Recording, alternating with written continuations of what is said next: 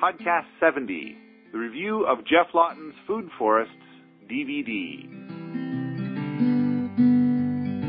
Sponsored by my buddies at pantryparadise.com. Uh, they sell food preservation tools.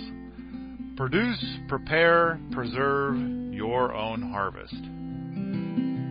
So Helen Atthowe and I just finished watching the Food Forest movie with Geoff Lawton, and uh, my my initial reaction is, is I think it's probably one of the top five permaculture videos, and Helen's nodding her head. I think it's one of the better films I've seen. It reminds me of my all-time favorite food forest project I got to look at and be a part of in Panama, and uh, I got to see that at the end. And this is uh, what's so wonderful about this film is it starts you at the beginning and shows you six months, a year, three years, ten years. So you get to see all the stages and all the principles in one film. I think it's just wonderfully done. And uh, and Geoff Lawton himself. He seems to know what he's talking about. He seems pretty sharp. He does. I, I really like Geoff Lawton, and and I'm going. I'm about to pick on a couple of things that he said, but you know, really, uh, at, at any point where I differ in opinion from Geoff Lawton, he's probably right and I'm probably wrong. But because uh, he, he's actually out there doing it, and he's doing awesome, awesome stuff. This is this is. Uh, but and we got. I should say that uh, we we were uh, loaned this DVD by Caleb and Krista, um, and uh, so they've been in a couple of podcasts in the past.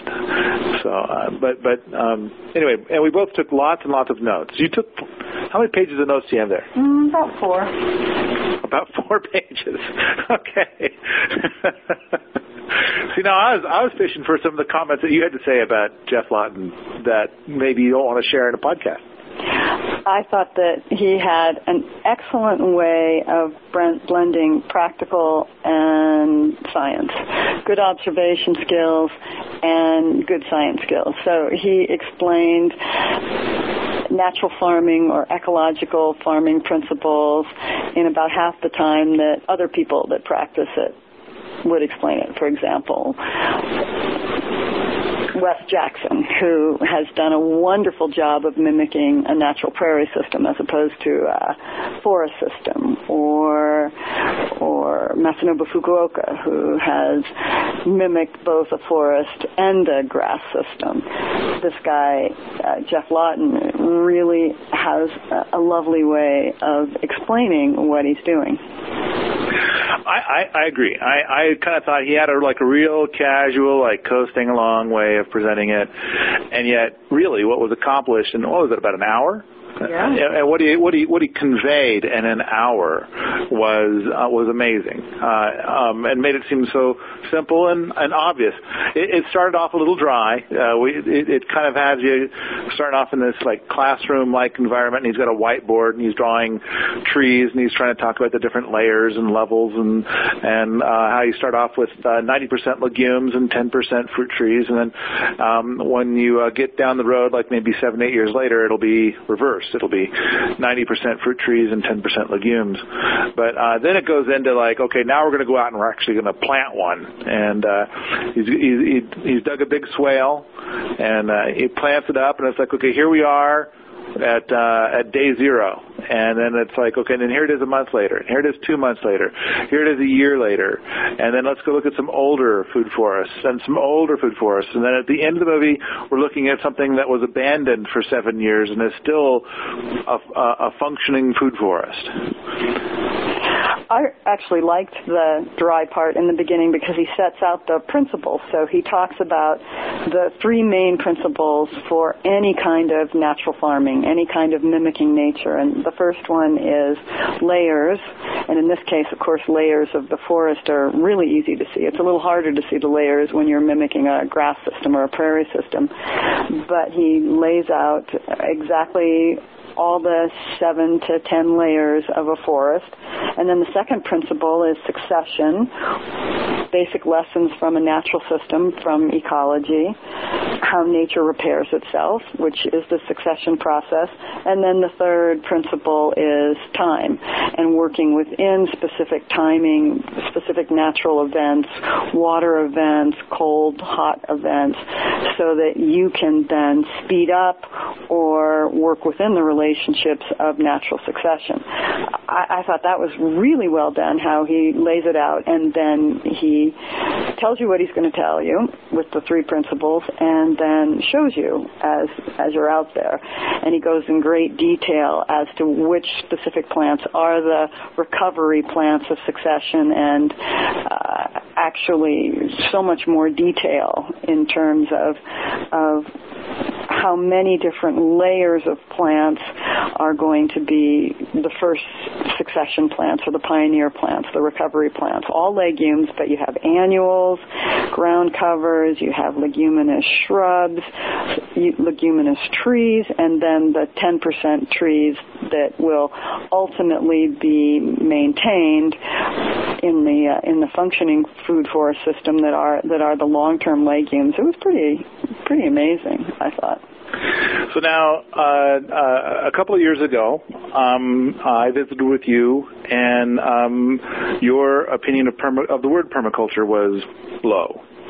And then you went and saw the food forest down in Panama that you were just talking about. And it seems to me like moments, like the very first moment that you got hold of a of a computer after going to Panama, you sent me an email saying how excited you were and you've seen this and it was awesome. And then when the time came for you to uh, put together your website, uh, then you you worked the word permaculture into your website veganicpermaculture.com.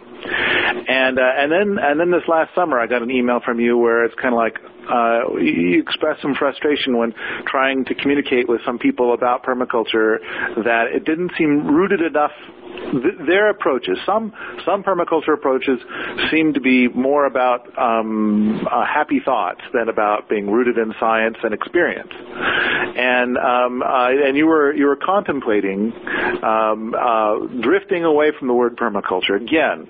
Now, um, my question to you is: Now that you've seen this video, how do you feel about the word permaculture?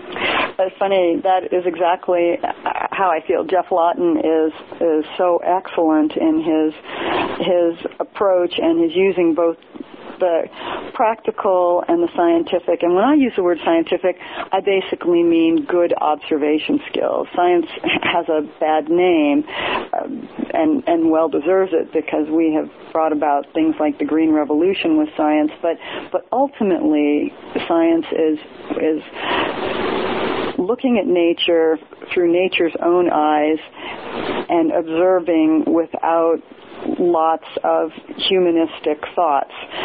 And sometimes I worry that we move so far away from science that we look at nature with humanistic thoughts that are just non-scientific thoughts. So when I see what Geoff Lawton did, it makes me really excited about wanting to use the word permaculture and I realize all of my teachers and all of the systems that I've been lucky enough to be a part of, from prairie systems to forest systems to agricultural systems that mimicked natural systems, are all a form of permaculture if you look at these these specific principles using layering using succession using time trying to to work with interrelationships trying to manage the interrelationships that are already present in a natural system. So when we talk about it that way, when we really look at the natural world and don't try and put our own human ideas and mythology and magic on natural systems, then that's what I mean by permaculture. And when I hear Geoff speak about it, clearly that's what he means by permaculture. And I'm very happy to use the word permaculture in that case. um, little, little cyclic, and, and I think appropriately cyclic.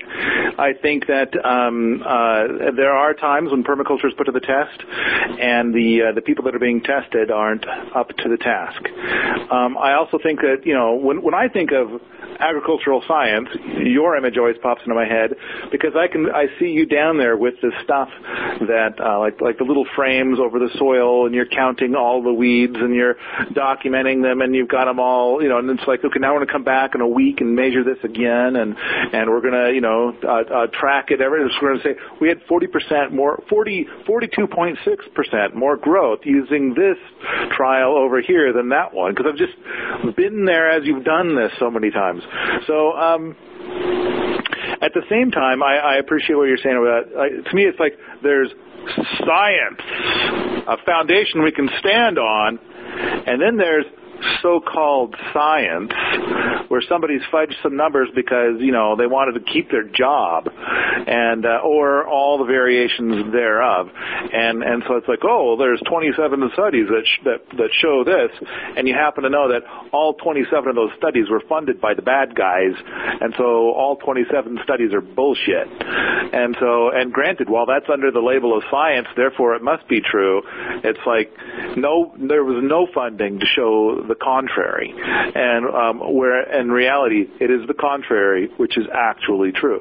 Now, um, and in this movie, uh, and I know that you are very passionate about science, and you're like, well, where is the science? I, anytime I bring up anything that you don't agree with, you're like, well, where's the science? And uh, where's the study that shows that supports what you're saying there? And uh, and so I feel like, okay, here we just saw Geoff Lawton show some stuff. At no point in time do we see uh, a white paper which was published in a respected journal or anything. We saw the evidence. We saw the proof. We saw the system functioning, and we also saw a system that was seven that was abandoned for seven years, and it was still pumping out food. So uh, I, I I'm so glad that you got to see this and and be all smitten with permaculture again. Indeed. So, all right, let's let's uh, let's start working on your list. What do you got there?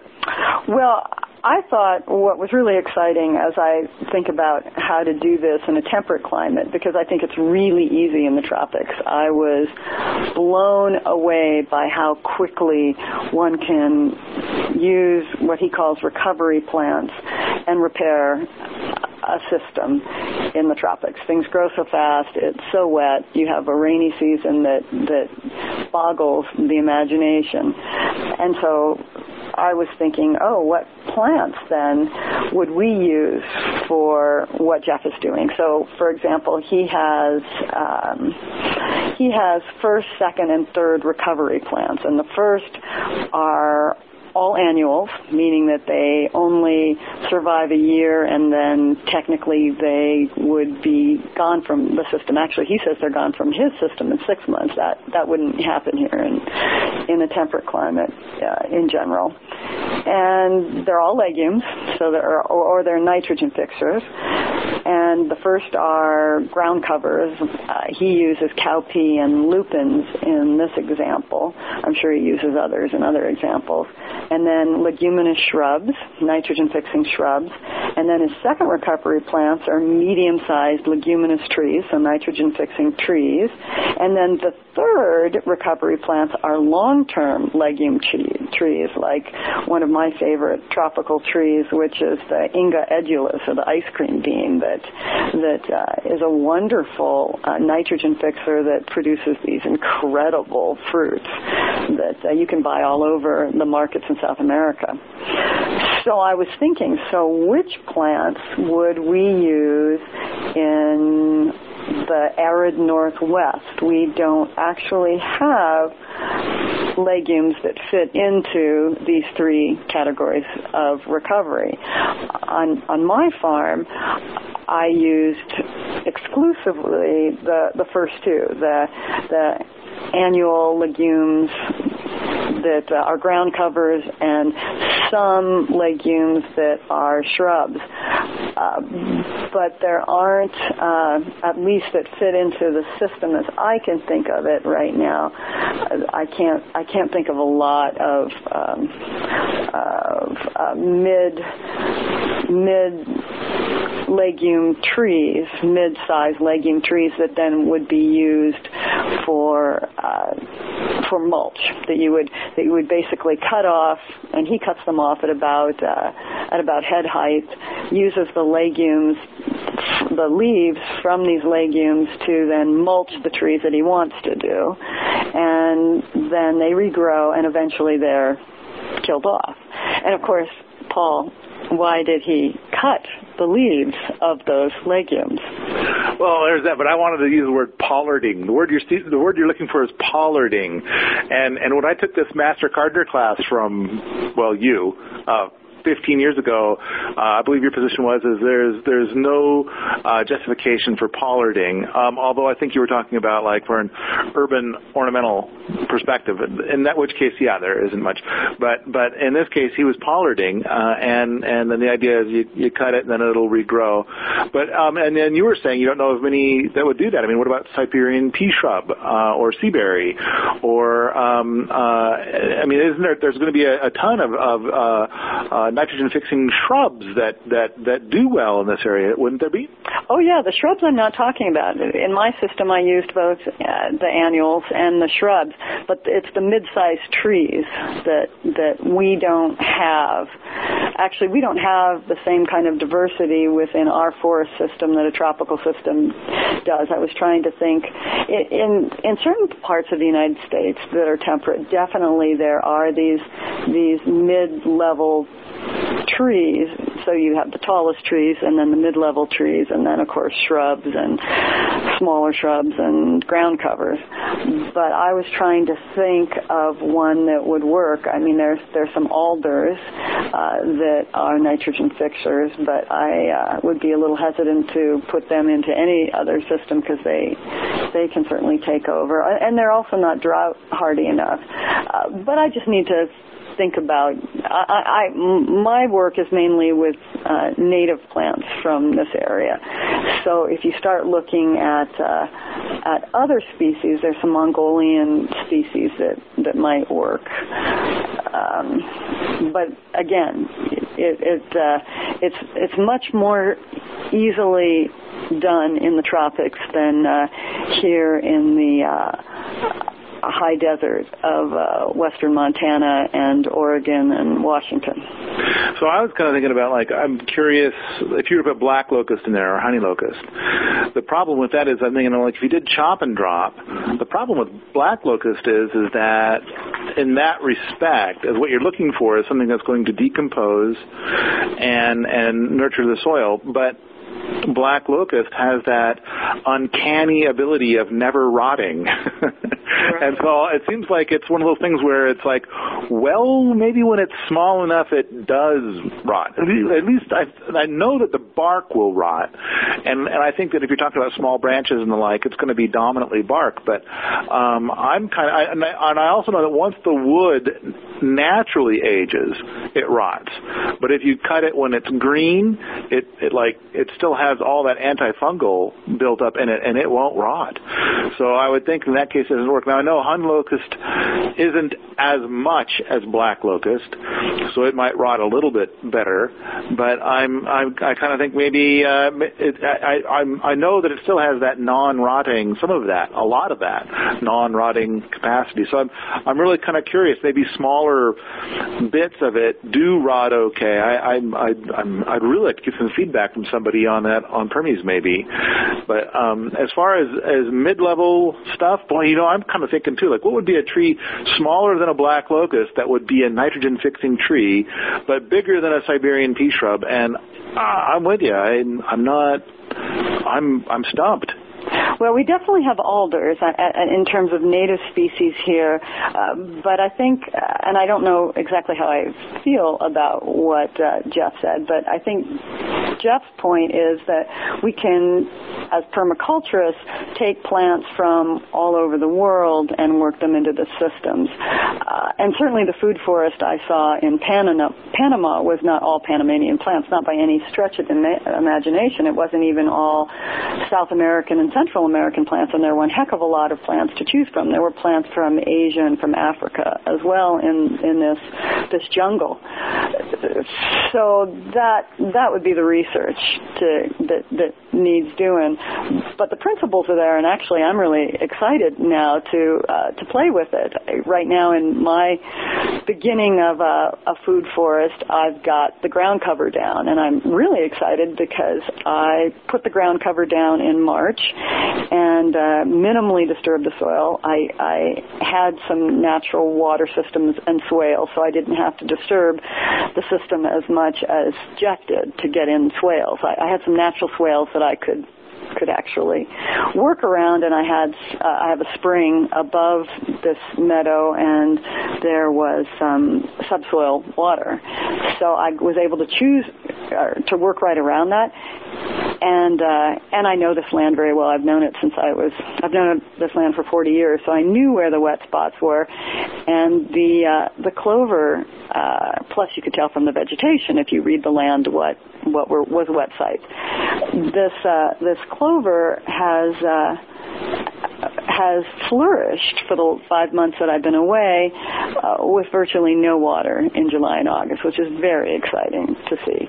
And some of the species I planted and mulched uh, prodigiously, I might add, n- didn't have water for my goodness, for for two months anyway, and now they're all, a lot of them lost their leaves, but they're all coming back now. And some of them are native, some of them are Montana native fruiting shrubs. Uh, none of them except the clover are legumes, because I wanted to get uh, fruiting species in. But now I'm kind of excited about throwing in some legumes and uh, throwing in uh, some mid-sized leguminous trees and see where I can I can go with that. So this whole idea of a food forest, I mean, granted, you saw it in Panama, mm-hmm. and and then you're tasted up like I'm gonna I want to so make that happen in Montana, and and then now you've seen this, which is uh, not tropical, but I believe it was subtropical, is what they were saying that we just saw. But of course, one of the things he pointed out is you can do this anywhere. And uh, and of course, uh, uh, Sepp Holzer does this in climate that's very similar to ours. But um, uh, so you had a, a, I'm sure that before watching this movie, you had a really good idea of how you're going to build a food forest in Montana. But now that you've seen this, does it give you more confidence? Does it give you more ideas? What? Well, it makes me want to look for more than just the the annual shrub and uh, and um, ground cover legumes. I, I see how vital that is to, to maintaining the system. A lot of uh, a lot of the permaculture systems, I believe, are too heavy on carbon cycling and not building soil rapidly enough because they don't use enough legumes in their systems, uh, which is what I loved about about Fukuoka system is that it was so reliant on on annual legumes like the uh, like clovers, which is one of the reasons that I'm been using clovers for so many years. So I think that would be the main thing that I'd like to look into is more more small tree, large shrub legumes that could fit into the system and then could be mulched in the same way that I saw in Panama and that Geoff Lawton's doing here. That uh, that basically allows you to release the plants that you want to grow into the sunlight and at the same time fertilize them and ultimately then they would be gone from the system. Uh, there's other ways to do it though. I, I was really lucky to visit uh, this incredible garden in southern Idaho uh, along a river right in the middle of the sagebrush desert in uh, in uh, southern Idaho, close to the Snake River, and uh, it was 35 years old. But basically, what uh, what he did was just start planting trees, and then planting fruit trees, and then he's got a little garlic business, so the garlic is sort of scattered everywhere. And then he's kind of just let it do what it's wanted. So a lot of the native species have moved back in, and you'll find uh, wolf willow, Salix exigua, coming in from the river, and hidden under it, you'll find peach trees and plum trees and a little more managed beds of strawberries in a big tire and and uh, grapevines, Thompson, Thompson seedless grapes, which are hard to even get to fruit in this climate, dangling from from the trees and with with abundant grapes. It was just an exciting garden, and then a regular, more uh, you know, more cultivated garden of vegetables. But um, I just wanted to get my hands on it and start releasing some of these fruit trees and using the uh, using the natives that had had sort of stolen in as mulch. So that, there's a, that's another way of of going about it too, is to start with a forest system and release instead of doing a lot of tilling up of the soil the way Geoff Lawton does or Sepp, Hope, Sepp Holzer does, to start with a forest and start releasing plants and planting the plants that you want. Encouraging one over the other. Exactly. Yeah, yeah exactly. So uh, evolving a, an existing forest into a food forest that might be more of what you're keen on. Yeah, and I have that opportunity where I am. So I've got what I'm doing in the meadow area, but on the edge of the springs, there are a whole bunch of native prunus species, wild plums, wild, wild uh, pin cherries, and so uh, a couple of things I'd like to do is to is to release plants in the spring area and uh, do some grafting and some budding so that uh, I can have some prunus species and some malus species that are are budded onto the uh, the wild the wild species that are already there, already have good root systems, but also then start using the the uh, willows as mulch and plant some other species. So um, I think I'm going to do both options. I think it might be hard to use willows as mulch because they might start new willow trees. They absolutely will, absolutely will. Which is why this guy in uh, southern Idaho has mostly Salix exigua now, or wolf willow, uh, because he just stopped fighting it. He just let it do what it wants. But what a wonderful fertilizer to uh, to do um, to do pruning every year. You just put it down and it and it grows back for free. What, what's next on your list? Let's see, what is next on my list here? Oh, we didn't talk about the legumes, Paul. Why they mowed the legumes, why they pruned the legumes. Yeah, you were trying to get me to go down that path, but, you know, I'm just going to bring you pain on that one. You, you sure you want to go down there? I do want to go there because Geoff Lawton supports my concept that the only way to have a release of nitrogen from legumes into the soil so that other nearby plants will take it up in any kind of quantity is to either mow them or prune them. And he showed that beautiful diagram by the way, more of the dry stuff I think you were talking about, where when you mow, or in this case they were pruning, pruning the legum- leguminous trees, then you have a, a, sloughing off or a dying back of the root system to balance itself with, with all the branches that you've cut off. And as that system dies, the rhizobium or the frankia or whatever the the the uh, microorganism that's helping fix the nitrogen from the atmosphere associated with the roots are then released into the soil so you get a carbon breakdown of the root and you get the nitrogenous breakdown of the rhizobium nodules. He didn't mention, but good science also shows us that those nodules are full of phosphorus as well as nitrogen. So you have this quick release of nutrients into the root zone and then plants next next to that can can take those nutrients up.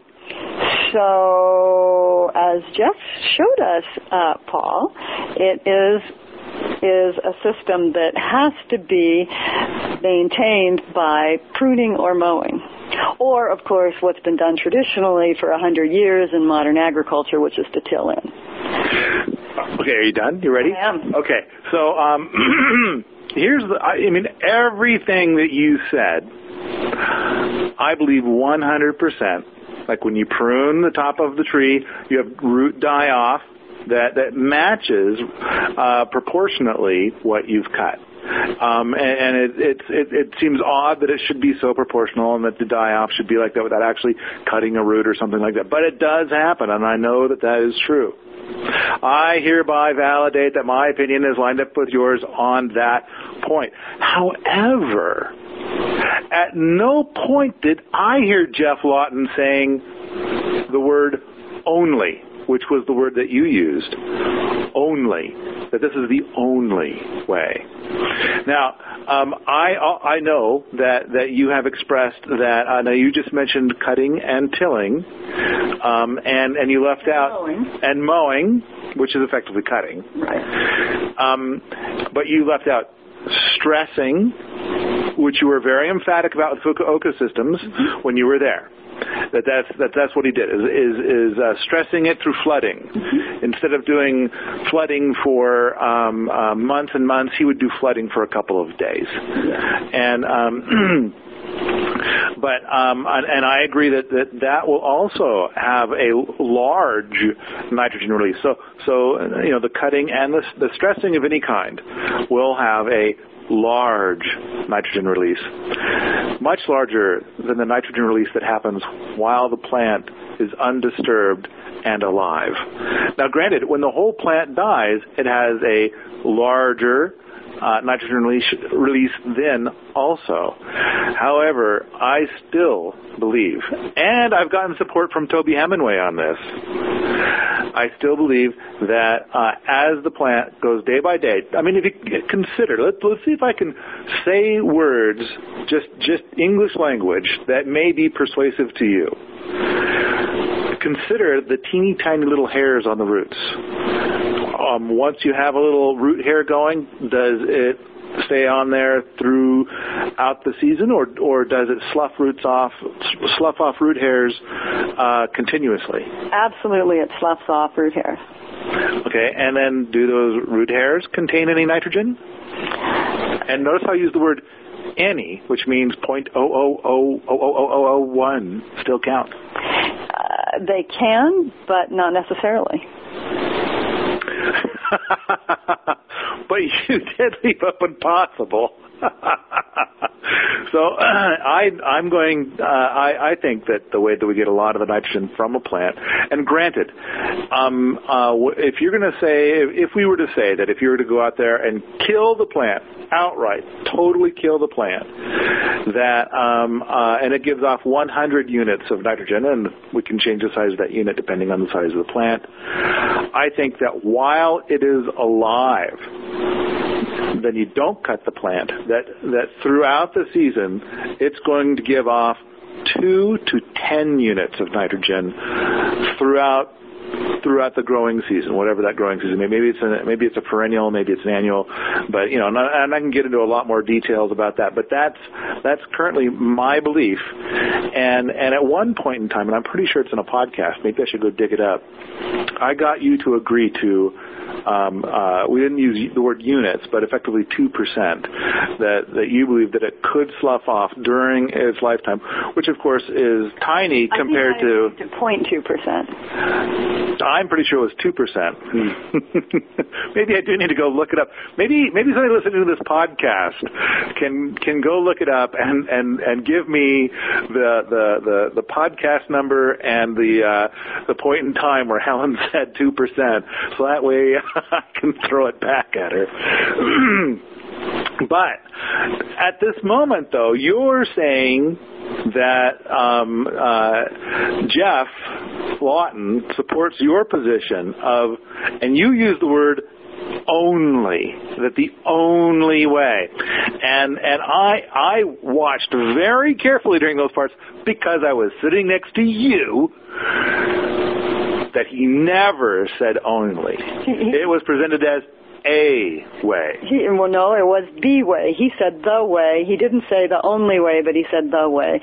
But since then, since we discussed this last, I've done a literature review, and the only situation where there's any science that that nitrogen is released from plants that are actually still growing is actually in a in a riparian system slide alders they call them um, uh, well, I don't need to tell you which species, but some alder plants have been known to release nitrogen into into a stream system, and in fact, in in certain cases, they've seen an in, increase in algae because of the uh, of the loss of nitrogen actually into the water. But in a soil system, the only thing that is even comparable is a, a non-native plant, yellow sweet clover in uh, in native prairies, grows. It's a biennial. It uh, it uh, flowers and dies, and after it dies, there's a release and an actual change of nitrogen in the prairie system. But still, I guess that doesn't count because the yellow sweet clover has to die first. So the only only thing in the literature that that shows actual growing plants releasing enough nitrogen into the system within a, a short, relatively short amount of time is this alder. Over over long periods of time, nitrogen can be released because the plants go through cycles of of um,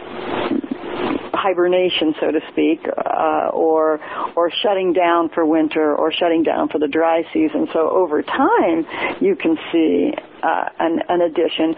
But if you just grow a legume and you put your fruit tree right next to it, you're not going to expect to uh, get away with not fertilizing that plant with some kind of nitrogen or mulching plants or using plants to mulch it if you want to have any production at all.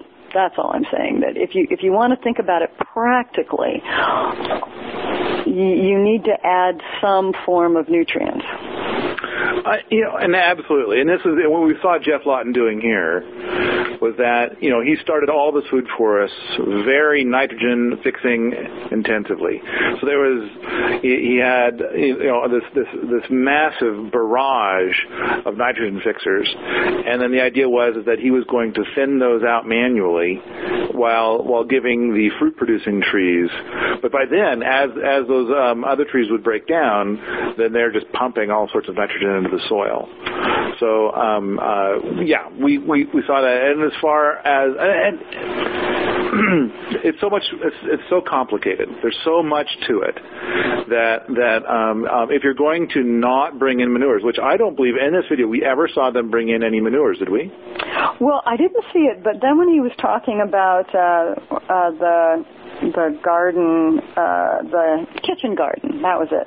His kitchen garden.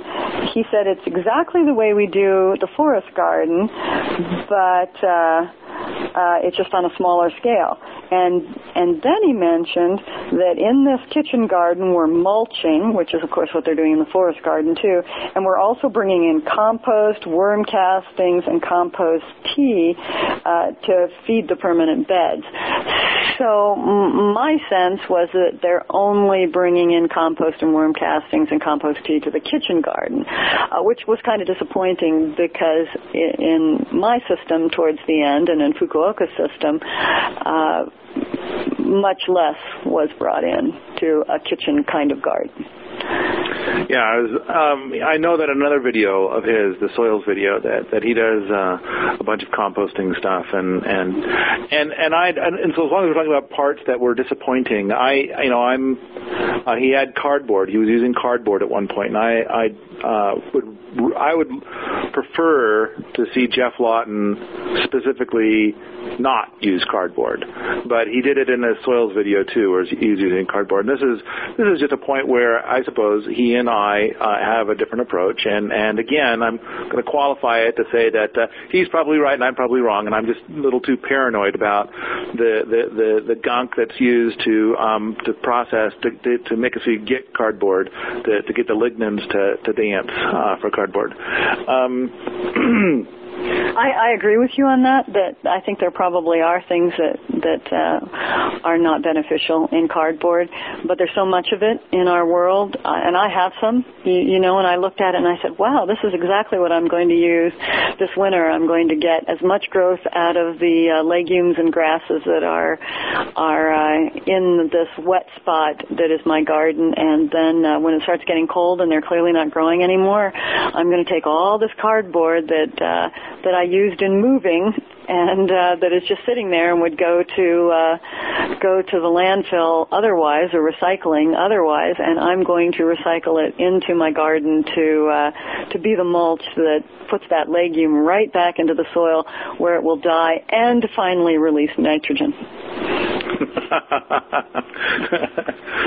I'm I'm concerned about um, longer term health stuff. I just I just think that while there's a bunch of known toxins that end up inside of cardboard and newspaper, like like you know uh, inside the material itself, like ignoring the inks and the tapes issues, um, I and I think that there's there could also be a lot in there that we haven't figured out yet, or or that we haven't determined as toxic, or or uh, combinations of different chemicals that could turn out to be bad. So um, I, I'd have to say that it's more of a of a general concern that I have that most people don't have. And granted, when you when you bring a lot of these materials to soils, uh, a lot of the mushrooms and whatnot will, will just you know uh, make everything right as rain. But I I think that it's only probably making 90% of it right as rain, and it's the last 10% that is of concern to me. And I'm I'm shooting for a different you know level, I suppose. Um, I'm a little more anal retentive.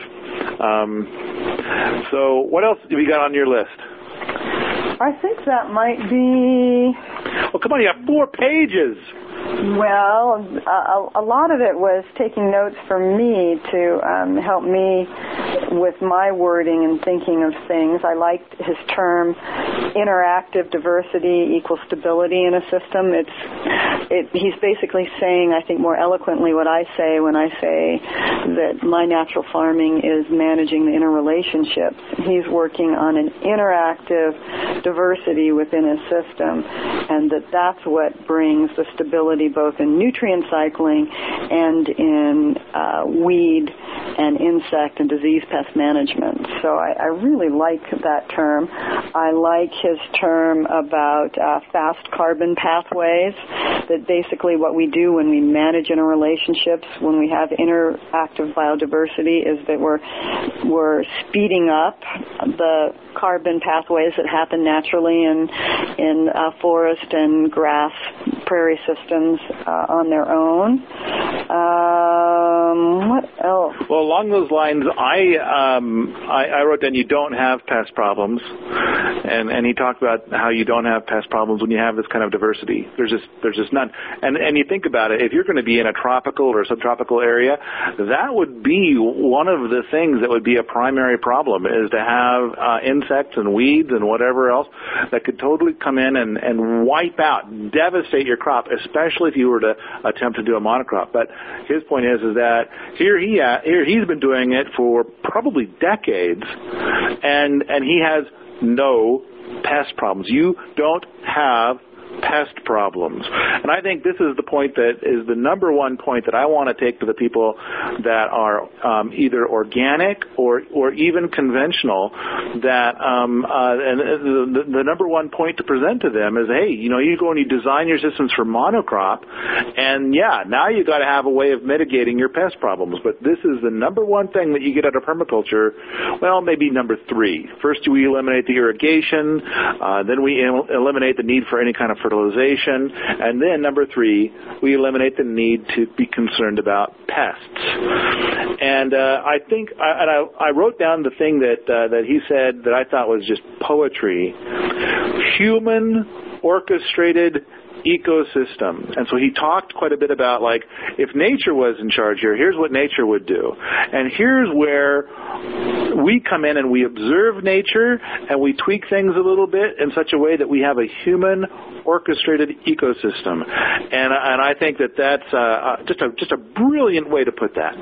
I do too. I like that term as well. You know, I, I've used the term natural farming for years, and other people have used nature farming or farming with nature, but I like I like human orchestrated ecosystem. I think that that makes sense as long as we don't orchestrate it too much. I, I did want to mention about the pest system that that his third principle, time, is a really important component there. I think uh, I've been working with a lot of people. Uh, the last six or eight months who are designing diverse systems and within the design phase uh, some of them are having serious uh, pest problems but that it is a, a, when you move from a disturbed system uh, even if it's not a monoculture but a disturbed system to a more stable system with the biodiversity that he's talking about interactive diversity that, that, that there's a time component and at some point you will move away from the pest problems. But for example, this this summer, I designed some remarkably diverse systems for annual vegetables. In fact, there were people who couldn't find the commercial crop. The weeds and other other legumes were so extensive. I have some lovely photos of this that I'm going to get on my website uh, soon. And this is about your the, the 2,000 acre organic farm that you were right. managing this last summer. Right. I, I did experiments with broccoli because I thought they could compete with almost anything I could throw at them. And uh, I have to say, we did still harvest, but um, it was there were times when you could not find the broccoli. We'll just put it that way. It was pretty entertaining. and you couldn't find the broccoli, but how was that broccoli? And that's the interesting thing is I was very surprised to find that uh, we had towards the the beginning of August, we had a second batch of um, cabbage whites, uh, cabbage worm butterflies move in, and I saw them coming, and I watched them, but I missed, and we had some worms in broccoli for about three three pickings until I uh, got some Bacillus thuringiensis sprayed on them. So I really believed from all my work that the system was so diverse and there were so many predators, lots of predators, uh, that they would take care of the worms. Um, but the the population numbers just weren't uh, weren't high enough to deal with the prodigious population numbers of the uh, of the cabbage worm. But you're still growing in something that's closer to a monocrop than what we just saw. Oh, absolutely, absolutely. And so, if you think that you were growing your broccoli Geoff Lawton style, would you have any problem then with uh, any of your insects? Well, I never had any problem for the last seven or eight years growing uh, uh, broccoli on my farm, which was still, well, it couldn't be called a monocrop, but I would have 600 foot rows of broccoli and then clover next to it and something else next to it. And uh, and then native woody species scattered throughout. But I yeah. And actually I have the data uh, I, another thing I need to get up on my website uh, this winter is the uh, two years of research into why that system worked. We found out exactly who our free ecosystem providers were that were making sure that we didn't have worms in the broccoli. And so I thought that that would occur, uh, but it's it's timing and it's its number of number of population individuals that we didn't have enough of. And then uh, I've been talking probably history from from the year before plays oh, part. Oh, exactly, a- absolutely, and and history in the whole region. It was a big vegetable growing region. I- I've also been talking to uh, some folks who are trying to do um, a veganic gardening in British Columbia, which is a humid place and uh, along the coast, and they are using um, uh, high carbon inputs to begin with their garden. So they they did a lot of what's called uh, uh, green branch chipping, and their whole garden was was was a very high carbon mulch, and they have been decimated, absolutely decimated by um, pill bugs and sow bugs uh, which were never an issue for me when I gardened in the same area of British Columbia. So again, uh, I think it's uh, a lack of diversity of uh, of materials. Instead of just adding only woody materials when you begin, you, uh, you, you I, I think it's it's also key to have the leguminous green species as well. So.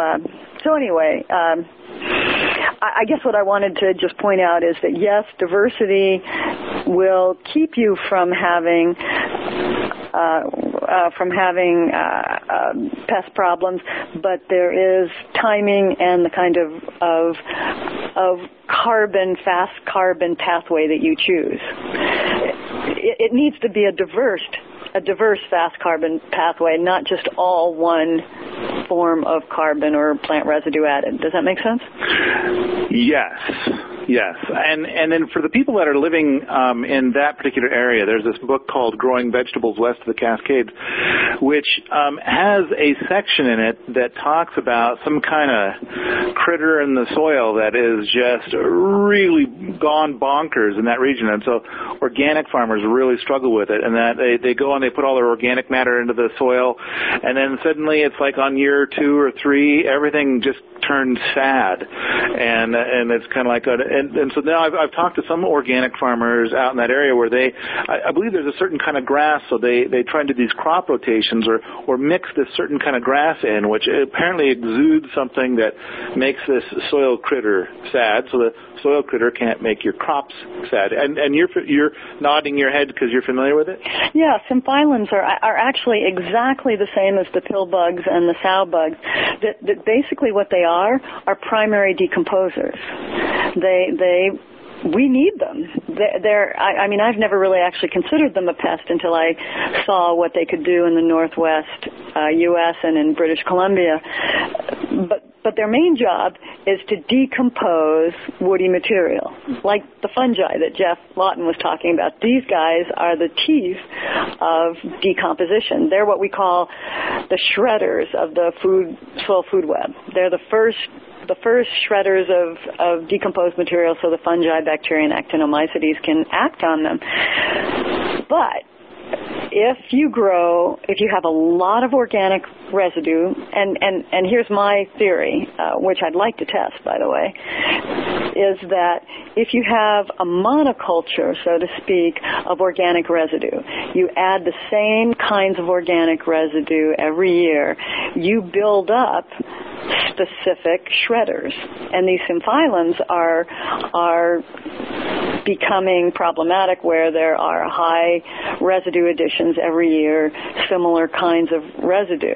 So if you have diversification, you aren't going to have so much of this problem. Uh, my neighbors actually had problems with the sow bugs in British Columbia, and and I didn't. I think, uh, but they were adding all one kind of residue, and I was adding uh, dry leaves, seaweed, green manure, so fresh raw legumes, fresh raw seaweed, very decomposed forest leaves. I I really think that managing for diversity is is key not only in plant species but in the kind of residues you add. And, and that's what I love about what Geoff Lawton just did is, uh, except for his kitchen garden, he wasn't bringing in any residues. He was managing diversity of residues by managing diversity of plants. So now moving down the list of the of the different things that um, that I wrote down, um, uh, and so now I want to start picking on Geoff Lawton, which you know you might you might kick me for doing this, but uh, um, I right at the very beginning, he had a he had a chicken pen system, so it looked like a Salatin pen, uh, kind of kind of across from the Salatin style pen and uh, the, a chicken tractor, and it was very tall, so it looked like you know they could move it in such a way that they could eh, possibly have some shrubs in the pen as they moved it, maybe. It, but it was designed. It took four people to move their kind of smallish pen. I mean, it was smaller, definitely smaller than a Salatin pen, although taller, but obviously very heavy. And I was kind of thinking, well, that's that's not a particularly good design. So, so that was one thing I want to I wanted to pick on, and then. Um, uh, I, I liked his position about um, a fast carbon species. I, I hadn't I hadn't really thought of it that way, but yes, that's a big thing that you're doing. You're getting you're trying to pick out plants that are going going to go out there and just suck carbon out of the air and make big plants really fast, and then you're going to turn all that carbonaceous material into your mulches and and uh, your your organic matter in the soil. So you're going to go from zero zero dirt, cementy, not soil into awesome soil that doesn't need any irrigation or fertilization or any of that kind of thing. So uh, looking at it as, as like, okay, I want to pick out the species that are fast carbon species at the beginning. These are going to the the, the, the species that are going to get things started. He said something about how shade is better than mulch, and it was like one of those things where you, you I, I heard him say it, and my mind just started to buzz with, oh yeah, I can kind of see that. Yeah. I mean, I don't think it's universally like an absolute truth, but I think there's a lot of truth to it. But he was saying that in a specific instance. So he was that was when he was talking about timing, which which was beautiful. He was talking about when you release the plants into the sunlight and when you don't. And so his point was that you you release them right before a rainy period or during a rainy period when evap- evapotranspiration uh, was less than the rainfall. Remember that? So when evapotranspiration was less than rainfall, that's the time to create the open release areas. And at that at that point, then the mulch is better than the shade.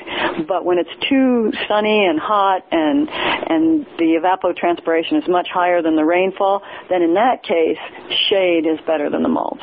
That's what he meant in that case. Certainly not all the time. No, yeah, not a not a universal. Yeah. And it was it was very specific, and yet it got my brain going on a lot of different paths mm-hmm. um, about. And, and for one thing, shade is better than mulch, in that like you know, because a lot of times when we say the word mulch, we're talking about mulch that we do, mulch that we introduce. And I'm thinking, well, shade is something that requires really no effort at all on our parts, um, whereas the mulch does. So therefore, in that respect, a different. But you're you're right, not a universal truth, but there's a lot of truth to it. Well, I, I think more important than even focusing on shade versus mulch is, is the timing issue. That where we need to be wise and good observers of nature is to see when to intervene in the ecosystem and when not to. Um, another point that I have down here is that he was planting trees from seed. Um, not all of them. Some of them he started in pots in a little greenhouse, but there was also quite a few that he was indeed starting from seed. And so I, I'd be, uh, I'd like to know how he would choose which ones were the ones that he started from pots and which ones were the ones that he was starting directly from seed. I imagine kind of like willow, because like willow's going to be really easy to, to to plant from a twig, you know, and maybe maybe some are just easy to do that way, and other ones it's, they can be a little pickier. Although I would, you know, argue, um, I wonder if if you just planted ten times more seeds, if that would be less work than doing the whole greenhouse thing. I, I thought he explained that pretty well. He was the ones that they were planting from seed were the quick, fast ones that were going to be. Remember, he had that list. Some were going to be in there for three to five years, some five to ten years, and then some for as long as any of us will be thinking. And so the the trees from seed were the uh, first, second, uh, first and second recovery level plants, and then the ones that they they planted in the nursery were the ones that were going to be the 10% left at the end. And then remember that he actually even bought in some of the fruit trees. So they tried to produce most of what they were going to put out. But some of the fruit trees, they wanted specific varieties, and so they bought those in. Right. So, um, polyculture, he mentions polyculture. I mean, we definitely saw a lot of polyculture going on there. and um, uh, and this is this is the one thing where as I'm, you know, uh, uh, cutting up your bits of video and and getting you know uh, um, your video uh, up on YouTube from several years ago, uh, uh, I keep wishing that it had it was more polyculture esque, but I, I also know that it's from you know a long time ago before you started doing as much of it. Well, for a commercial farm, actually, the, uh, my system is considered a, a huge polyculture to have trees and shrubs uh, on the edges and to have basically no bare soil so, showing. Um, and I, and I think for commercial farming, where you're trying to actually make a living, I'm still uh, I'm still going in uh, in that direction. I, I personally don't have to anymore because I don't have to make uh, a living at it. Uh, but if I were trying to make a living at it, I would probably not do uh, a food forest. I would have parts of my system in, into a food forest, but uh, but the main part in which I was trying to actually make some money at, I would do the way Fukuoka does it, or I would do the way uh, the way I did it. So even after all this, mm-hmm. you would still plant. I mean, granted, between your rows, it was jam packed full of all kinds of different things. Uh, I, I, your, your pennycress video is the last one I uploaded. I thought that was really spectacular. What a what an amazing plant to to encourage, um, and it costs you nothing. Um, but okay, so granted, you had a polyculture ish. I mean, you know, effectively it was dominated by probably three species in between the rows, and then um, and then the last ten percent would be filled in by whatever opportuned to, to show up. Um, uh, but so you know, calling it so it's not exactly a polyculture because you still have like a row of broccoli. But what if what if you had twice as many rows with half as much broccoli? Would that not be as good? Well, I I actually the whole system was was a polyculture when you consider that there were probably 20 different kinds of vegetables and then there was the native plant shrubby uh, hedgerow or the native plant woody species, all within a one acre area. You had uh, native herbaceous plants, you had uh, uh non-native uh, legumes, you had weeds, weedy species, you had um, half a dozen native shrubs. So for you know for a farming system, it was a lot of polyculture. I think I would add.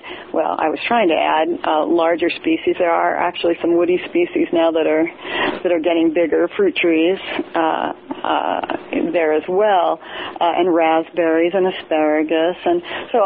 I I would move in more that direction, but no, I would do I would definitely do rows within a within a, a shrubby layer uh, or within a living mulch layer for sure. So the video clips I've been uploading are about five years old. And and now, uh, as we saw a certain level of polyculture there, I'm going to make up a number. I'm going to call it polyculture five, by and and basically by because on average a plant could probably its roots might touch five different species. Um, and and then I imagine that in your last year of doing this stuff, you probably touched onto more like polyculture 15. And then and then what we just saw in Geoff Lawton's stuff was probably something on the order of polyculture 40.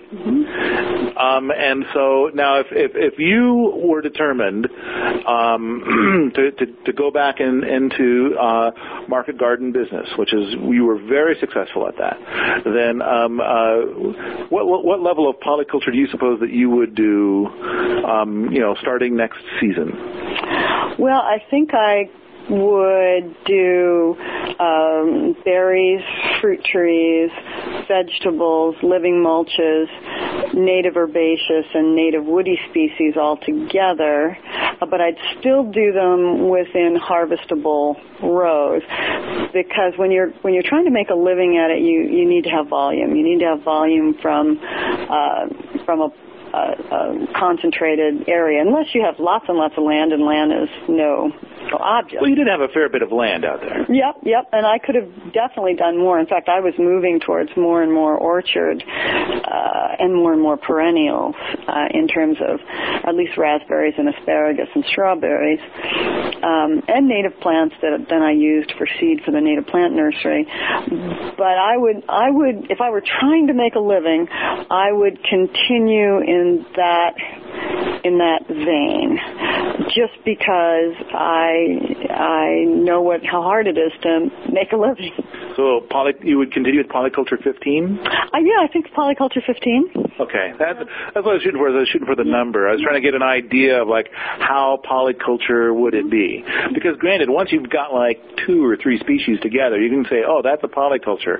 But I don't think that that's as resilient of a polyculture oh, no. as when you get further down the road. And so, as you experienced last year, you probably had a polyculture four going on, and then you had an insect problem. But then up here, um, you had a, a system that had been going for several years building a rich polyculture and then you had polyculture 15, and then you did not have the problem. But that might be better for another podcast at some other point. It sounds good. Okay, so um, uh, now I've got my note about the, uh, the on the fungi. How Geoff Lawton was saying um, uh, the fungi are cycling the carbon. They're moving it around, and it's the teeth of the soil. Whereas you were talking about the pill bugs being the teeth of the soil, and he's saying the fungi. I, and so I think both cases uh, work. Then then he went into a whole section of the video called "Working with Weeds." And then he actually used the phrase, a designer weed system. And uh, I, I, I think that that goes really good with a video I've uploaded uh, recently. And a lot of the videos that I'm trying to, to, to like my mullein, did you ever see my mullein video? Yes. And did you think it was awesome? Of course, Paul. I'm making sure to give you a loaded question. The answer's built right in. You, I, you know what I, to say. I got that. Yeah. yeah. So um, I, I think that a lot of the weeds that we're working with are really misunderstood. I, I think your video about the pennycress is a, is a great example. There's a weed that we all see everywhere, and most people just want to spray it. I, I visited with the guy that manages this uh, alfalfa that I stare at all day, and uh, and I said uh, I said, what do you do when you see a mullein plant? And so his first question was, "What's a mullein plant?" And and so I pointed one out, and he said, "Oh, I spray it." and and uh, and so I explained to him what it what it does, and um, I kind of get the impression he might not spray it anymore. Like, oh, it's working for me. Well, good.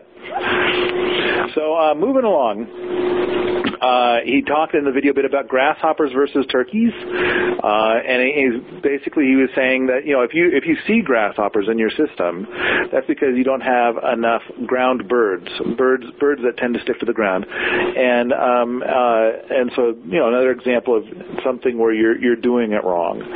Um, he mentioned weeds repair the landscape, which I think is a big part of what my Mullein video was about. Um, he, I, I love the part where he talks about a food forest, and once you've got it established, the maintenance is optional. If if you go in and you work on it, you get more production per acre, but you don't have to. You can just let it go, and then um, uh, it'll continue to produce food. You don't need to do anything more. Um, uh, he went, and so I don't know if anybody remembers this, but the Big Black Book, the uh, by Bill Mollison, uh, is published by Tagari Publications, and um, and so as part of this video, we went to Tagari Farm, and he pointed out that no one has been to this farm, no one's done anything on this farm for seven years, and and the the weeds and the vines were like taking over the buildings. It was like something out of a Jurassic Park movie. Um, and then yeah, they walked into a food forest that they had set up like just before leaving the farm, and uh, it was large and awesome and productive and no one had fooled with it in seven years. Um, uh, in fact, one of the things he said was, seven years ago, all of this was grass, and, and so you can kind of imagine uh, a system in Australia where it would be like this grassy, deserty kind of thing, and said there's a jungly kind of thing. Well, no, it wasn't. It was more than seven years ago. It was before they started the food forest. They walked away from the food forest seven years ago. Yeah, so I was thinking nine years ago, but at one point, I mean, he, he, there were probably multiple different food forests that they were looking at, and at one point, I was a little surprised that he said it, because otherwise he would have said nine years ago this was grass. But he did indeed say, seven years ago, all of this was grass. But but that wasn't the food forest part that he was taking us into. That was the part around around the buildings where it was still grassy, and then we moved into food forest. This was in a food forest and he said and he said this. So I'm I'm thinking that some of the food forests that he showed were like two years old when they left, and some of them may have been freshly planted when he left. I didn't get that, but maybe I didn't get that, but he did say at one point he pointed at one food forest and he said this was two years old when we left. This had this had been established two years before we left. And then at one point in time, he's standing in a food forest and he says, seven years ago, all of this, referring to the food forest that he was currently standing in, all of this was grass. So I was kind of thinking, oh, that must have been one they built just before they left. And and at the beginning of the video, then it's like, okay, there's a food forest over there that's three years old, and there's a food forest over there that's six years old, and of course we're building this one right now. So um, uh, I that, that was how I came to that conclusion. But uh, um, I, I and uh, in fact, when Geoff Lawton has his video, which is on YouTube, he's got a couple of videos on YouTube about this, the greening the desert videos, where he goes to Jordan and it's desert. And and uh, and he plants stuff and then he walks away and then we got a video seven years later and it's this lush green jungle and no one's really done anything with it. So um all right well anyway we're done. Anything else to say? Not from me. If you like this sort of thing, come on out to the forums at Permies.com, where we talk about food forests, homesteading, and permaculture all the time.